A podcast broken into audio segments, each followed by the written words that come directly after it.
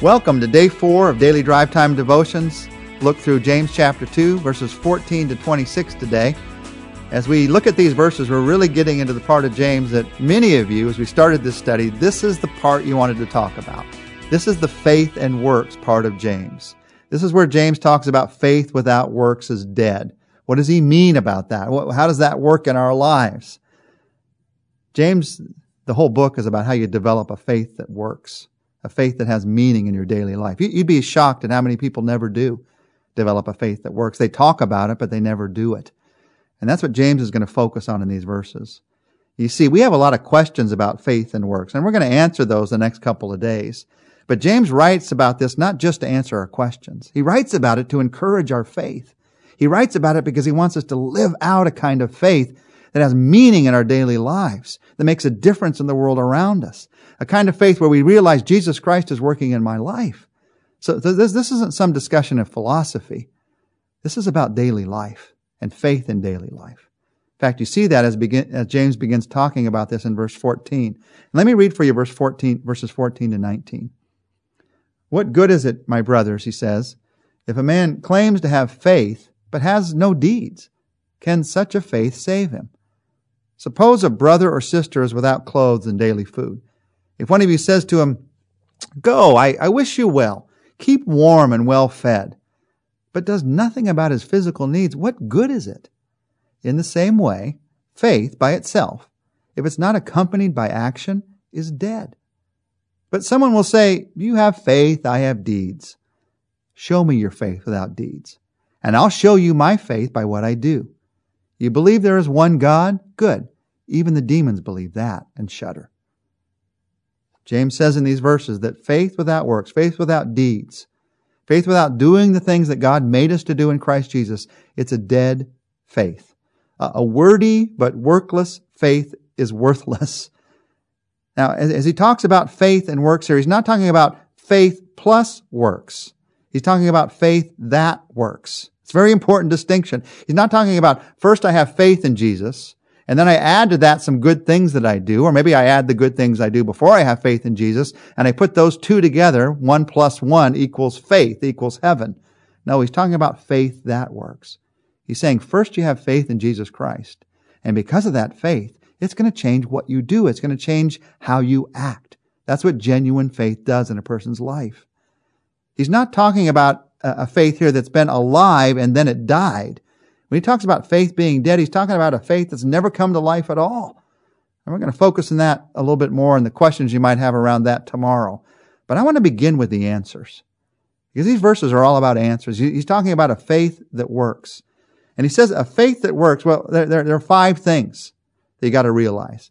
It has to go beyond mere words. It has to go deeper than intellect. It has to go further than emotion. It has to trust the trustworthy and it must affect the way that I act. Let's look at those five things. A faith that works must be, go beyond mere words. He says in verse 14, you claim to have faith. You say it, but, but there's no results of it in your life. Faith is not just somebody saying, I have faith. We, we all can say things. Faith is someone truly trusting in God. We're going to get to that in a few minutes. It has to go beyond mere words. And number two, it must go deeper than intellect. Faith is not a trust in some group of facts or some, something that happened in history or some philosophical idea about God. This philosophical discussion is in verse 18. He says, somebody says, well, you have, you have works, but I have faith. You know, you do good things, but I have good intellect about it. I have good thoughts about God. And James is saying, that's not genuine faith. Genuine faith is going to impact the way that you act. James is very practical here. He says, if faith doesn't do anything, what good is it? It? It's as good as, and he gives this illustration, as somebody who's hungry, they're cold, and you say, you just say to them, hey, be well fed, be warmed, and you walk away. It's meaningless. It's got to go deeper than intellect. It's got to go beyond mere words. And number three, he says it has to go further than emotion. This really gets to some of us because we think faith is all about emotion. It's all about some feeling that I have inside about God. James says in verse 19, you believe that there is one God? Good. Even the demons believe that. That's talking about an intellectual belief there. So it goes beyond intellect. They, they believe that. And then he says they shudder. They have an emotional response to that. They shudder inside. A lot of people think if they come into church and they have an emotional response, they, they shudder in the presence of God. They realize there is a truth that God is there, that somehow that means they have faith. And James says that's not faith. Even the demons do that because they know that God is real. Shuddering emotionally because you know that God is real is not trusting God with your life in a way that changes things.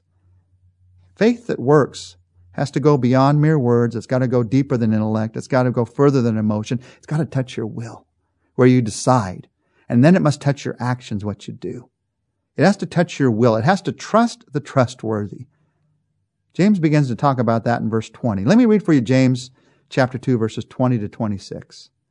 You foolish man, do you want evidence that faith without deeds is useless? Was not our ancestor Abraham considered righteous for what he did when he offered his son Isaac on the altar? You see that his faith and his actions were working together so that his faith was made complete by what he did. And the scripture was, fulfilled that says, Abraham believed God, and it was credited to him as righteousness, and he was called God's friend. You see that a person is justified by what he does and not by faith alone. In the same way, was not even Rahab the prostitute considered righteous for what she did? when she gave lodging to the spies and sent them off in a different direction. As the body without the spirit is dead, so faith without deeds is dead. Now I know as I read those verses, you have some questions about faith and grace, and we're going to really focus on those tomorrow. But as I said a moment ago, I want to focus on the answers today. And the answer that James gives us, James is giving us here is that faith, faith will not work if it's misplaced. He talks about genuine faith here. And it's faith in God. Only God is ultimately and entirely trustworthy. So faith trusts the trustworthy. In fact, you can trust Him more than you can trust yourself. You can trust His ideas more than you can trust His ideas, His opinions more than you can trust your own opinions, His directions more than you can trust your own directions in life. James, as he talks about genuine faith and genuine trust and what it means, picked two of the most different examples you can imagine to teach us this simple principle of a faith that works. He picked Abraham and Rahab, a man and a woman, a Jew and a Gentile, a patriarch and a prostitute. You couldn't imagine two more different people. So why did he choose these two? Because they both trusted.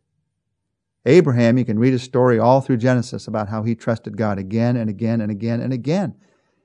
In these verses, he talks about the fact that he trusted God when he offered Isaac on the altar. Rahab, there is just one story of her trust in God, very brief when the spies came in and they were going to see that the walls of Jericho were going to fall, and Rahab trusted them enough to take them into her home and say, Would you make sure that my family is saved? Because she believed there was a real God. She was trusting the trustworthy. She wasn't trusting the town she lived in or the people that were there. She trusted the real God. God is trustworthy. You know, as you look at yourself, I don't know what you feel about how trusting a person you are.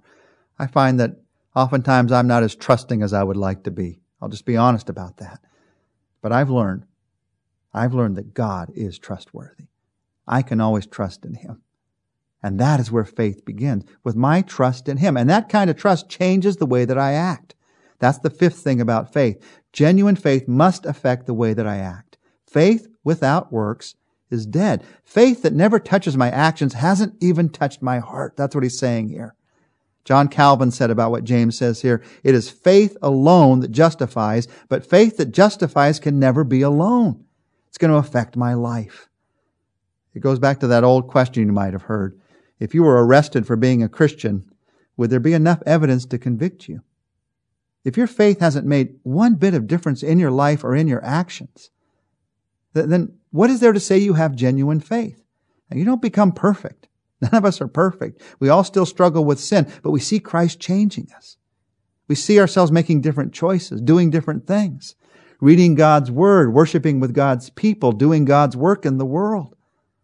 Our faith is not determined by what we do, but it is demonstrated by what we do. And if there's no demonstration, James is saying here, James is saying here, you better face up to the fact that there may be no faith if there's no demonstration.